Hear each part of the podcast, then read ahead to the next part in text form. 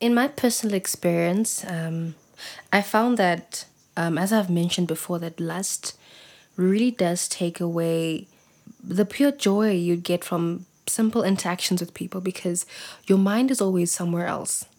Your mind is always doing its own thing. And um, to some extent, um, I know with me, I felt as though I had no control over my thoughts. That I could just be standing and talking to a person, and my mind would then wander off and do whatever it wants to do. And it would make me feel so terrible because I didn't want to have those kinds of thoughts. And I feel as though what lust does is it keeps your mind as an open and easy access to the devil to place whatever, to whisper whatever he wants and have you believe it. And that was the state of my life for years, actually. I remember even with romantic relationships, they were all driven by what they could do for me, what I could get out of them, what this person could do for me, and less about what I could actually offer or contribute to the actual relationship. My mind was always occupied with thoughts that were unfruitful. It definitely was always accessible to the devil, and I had no control over my thoughts. And the war that was waged on my mind, I allowed because I had no idea that a war was taking place in my mind. As I grew um, and as I continued to grow, um, I realized that um, this is actually not the kind of life I want for myself. And um, I then took it upon myself to um, take a vow to celibacy. You know, I'm like, you know, as if this is the issue, then clearly abstaining from sex will cure the issue. I will be normal again. I'll never have these thoughts, all these kinds of desires again. And my life will be okay. Like I'm going to do a big reset. And I thought that that would actually work. And I did. I actually tried. And I was um, celibate for a good two years until I broke it. Also, because I don't think I understood celibacy, first and foremost. But secondly, my heart posture not where it was supposed to be because I later then learned in life and I'm learning right now that lust has got um, less to do with the fact that there are these sexual desires and the the desire to just be with someone sexually outside of the constraints or outside of the safety of marriage that God created. It was more about the condition of my heart and what lust meant for me, what I was using it as a placeholder for, um, and how it was fulfilling a bigger need in my life, but it wasn't adequate to fulfill it or to meet that need. The crazy thing about it is, I'm not saying that as a child I um, I was aware of the fact that oh I have these deep emotional spiritual and psychological needs that need to be met. And i think that's what um, i think that's what makes you realize how cunning the devil is is that when you are exposed to pornography at a young age you think that this is normal. And because you're exposed to it when you're at an age where you are so easily influenced by the things that are happening in and around your life and in your environment it's almost as though it breeds seeds in your life. The seeds grow as you grow, and you don't even realize it, but they start to influence and shape the kind of man and the kind of woman that you become. And um, I obviously didn't know that at the time, but now I do. And I've seen how this this plan to corrupt my mind was at work from a time where I couldn't even recognize what it was. I think it's important for me to discuss um, its root for me and um, why it, sexual sin was such an easy fall for me and i think my reasons to clinging for it to clinging to it rather because and my reasons for clinging to it because once you realize that it's it's less about the actual thing but the condition of your heart and the condition of where you place God in your life, then it's easier to sort of unpack it and see what place or whose place it's taking in your life. And so for me, um, I realized that sex for me at a young age, I didn't know it then, but it was it was always so comforting. It felt like something that generally I just felt like I was I was good at this. It made me feel like I was good at something in life. It made me feel like it made me feel like I was special. Um, and I know that this might appeal to women as well because for women, it's not just the act itself that satisfies you, but it's, or that it's not the act itself that satisfies your body or satisfies you, but it's everything about it the emotional attachment, feeling as though you're getting so much affection and the attention. And I feel as though all my life I placed sex there and it was so easy to lust after men and lust after sex because it was the thing that comforted me. It was the thing that made me feel confident. It was the thing that made me feel as though I was worth something. It was it was a thing that made me feel safe. As odd as it may sound, but it was all these things. And because sex was all these things and um, sexual immorality, God wasn't. I didn't see God as my place of comfort. I didn't see Him as um, a place where my confidence derives. I didn't see Him as my safe place. I didn't I didn't see God as everything that he is. And so for me, I I held sex up as an idol, you know, because I it has always been there. It has always been around. And I mean, I didn't know that God had always been around. And I I feel like I, I, I discovered sex first. I saw, I was exposed to sex first. So it had been around for me it gave me my sense of worth and my confidence and feeling like there's something I'm good at in this life. And um, I realized that I genuinely had a, a massive distrust for God. I didn't think that I could get everything I needed from God. I didn't think I could get a sense of self worth from God. Um, the the thing about sin um, any kind of sin really apart from the fact that it appeals so much to our flesh and apart from the fact that it's so easy because it's it's so satisfying in that moment is because it doesn't require you to to change. It doesn't require you to alter yourself. It doesn't require you to make any sacrifice in your life. In fact it it it destroys you in a way that that feels good.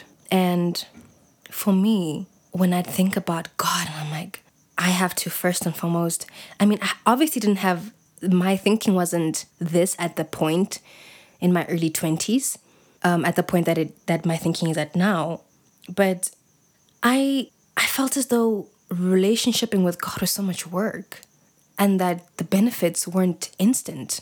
I didn't get any instant gratification. I, I felt as though I had to work and work and work and do all these things and he was this big God who was far from me, up in the heavens and just staring down at me and always mad at me and always trying to control me. And, you know, this is how I saw him. And so, relationshiping with God doesn't seem like something that would naturally appeal to me.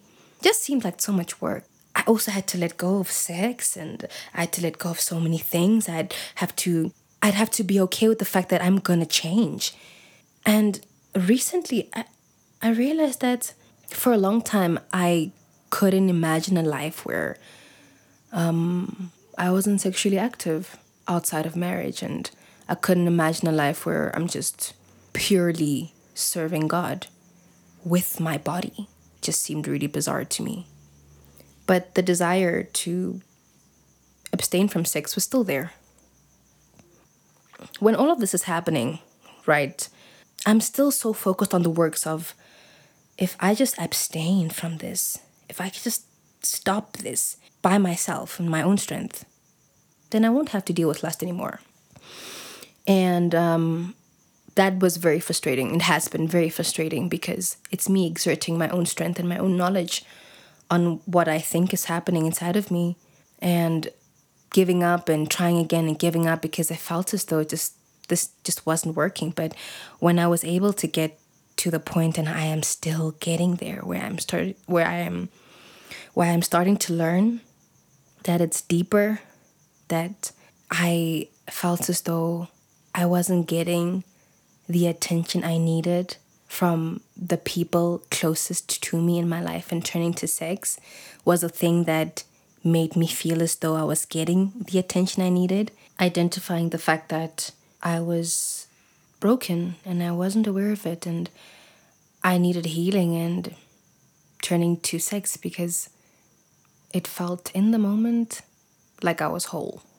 And so realizing that this had just been a placeholder all my life, that I could easily say that, oh, but I needed X and so person to fulfill this role in my life. Growing up and realizing that God really is all these things, but not not having the willingness to utilize him as those things as a healer, as a comforter, as the one who gives me peace, as the one who makes me whole. Not just being willing to just offer myself up in relationship with Him and be okay with Him doing whatever He wants to and changing me the way that He needed to. That I think held me back for a long time. Because it's not like I didn't know, I just wasn't willing. I was so deep and I was so comfortable in my sin. Comfortable and uncomfortable at the same time, though. I just, I didn't know if I was willing to get out of it.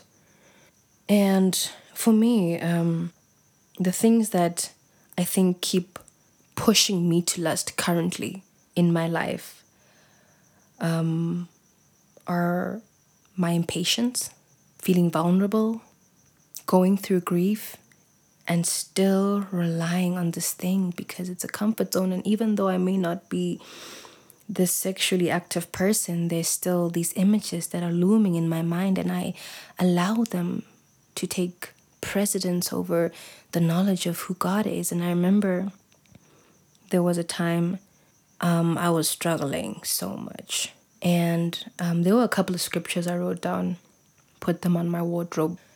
And one of them read, Keep your thoughts on Christ. And I'm like, Keep my thoughts on Christ. That doesn't mean that when I keep my mind occupied with you, that you will show me the issues that are happening in my heart, that you will teach me how to begin to let go of control in this area of my life and to just focus on you and allow myself to really be immersed in who you are.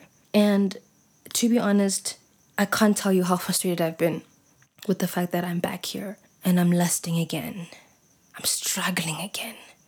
I had all these these solutions. I'm like, man, if I feel this way, I'ma turn this this TV show off. I'm gonna play some worship music. I'm gonna pray. I'm gonna drink some water and I'm gonna go to sleep because your girl thirsty. That's it. Your girl thirsty and um I need the kind of the kind of water that can only be quenched by the living water and that's it. And I had all these solutions and one day they just stopped working. they just stopped working and I'm like, "What? Again? Really, God? Really? I'm going to struggle with the same thing again?" But I'm so grateful that I am it sounds so weird to even say, I have not said that aloud ever, but I am quite grateful because it made me realize of it made me realize where my heart is at. It made me realize where I've placed God in my life. And I thought I'd always place him right there in the center of my life, but I realized I kind of bumped him back to the back seat and place whatever it is I want to put right here in his place because I still have this thing in my heart where I want this instant gratification. With all that said, I realized that this is, in as much as um, have all these realizations and I'm now aware of what's happening and where I stand and what my where my heart is. That does not mean that um, just because I now decide to put God at the center of my life that um, everything is great. Kumbaya, hallelujah, and we're good. No, it means that there's work to be done. Um, because I can say that I've decided to put God at the center of my life, but that looks like actually putting in the effort to make God the center of my life. And letting go of lust and holding on to God does not look like a pretty process with roses and hearts and high fives. It's a lot of unlearning, which is extremely painful. It's having honest conversations with yourself and realizing that prideful, I'm selfish, and I don't know if I I want God this the way I say that I do. If I am determined to live a life where I no longer succumb to lust, then I have to every day put my flesh to death. Every day choose Jesus. Every day choose to focus my mind on Him. Every day choose Him. And even when I don't know how to, every day asking Him to help me to choose Him and to desire Him the way I want to desire Him. Colossians chapter 3, verse 5 says, Put to death, therefore, whatever brings. Colossians chapter 3, verse 5 says, Put to death, therefore, whatever belongs to your earthly nature sexual immorality, impurity, lust, evil desires, and greed, which is idolatry. Every single day is a game of killing my desires, my passions, my opinions of sex, and my opinions of what my life is supposed to look like, my my desires, my ideas and everything that kind of revolves around what I think is is good and fit for me. And laying that at the feet of the Father and acknowledging the fact that I know nothing, that my wisdom is foolishness, that I don't even know what's best for me. And so every day, that's the kind of effort I'm gonna have to put in. I'm okay with that. It's just not easy. not easy. But also realizing that God loves me so much. God loves his children so much. And God desires things for us and a life for us. He has a plan for our lives that we ourselves could not even wish for ourselves. And because I know He loves me, because I know He wants the best for me, I know that the enemy wants everything that'll bring my life to destruction, that'll destroy my soul. I know that the enemy is working tirelessly to reroute my life and corrupt my thinking, corrupt my heart. And so, because I love God, and because I know He loves me, I just have to learn to trust Him with this. Only He can remedy it. I can't even imagine a life that is lust free. I'm not gonna lie to you. I don't know what that looks like. I have never in my life experienced a life where I was completely just pure in my thinking. Like, this is the one thing that has clobbered me since I was a child. I have no idea what that kind of life looks like, but I want it for myself. It looks impossible, but the impossible is possible with God. So let's get it.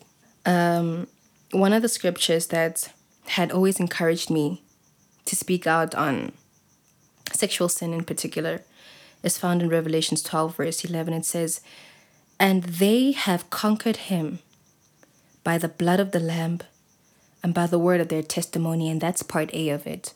And it makes me realize that it is so important for us to bring these things to light in a place where they can no longer thrive. This is me. I have no idea where you're at in your walk with Jesus. If you have started on your walk with Jesus, I have no idea where you are in life. I don't know. I don't know what you struggle with if you struggle with anything. But I want you to know that God is on your side. I want you to know that God hasn't given up on you. I want you to know that God loves you, that He wants you to come back to Him, regardless of the sin, regardless of how deep you think you are. Just go to Him. Just trust Him with it. Give it to Him and allow Him to do whatever He so pleases with it, with your life. God loves you, and no lie of the enemy, no, no deception coming from the enemy's camp will ever stop the flow of God's love in your life. I love you. God loves you from the bottom of my heart. I know this to be true that whatever, whatever it is that you are going through, that you may be facing, you're gonna be okay. You're gonna make it. You are. Until next time, have a great rest of your week. Trust God with everything. Give it to Him. I love you.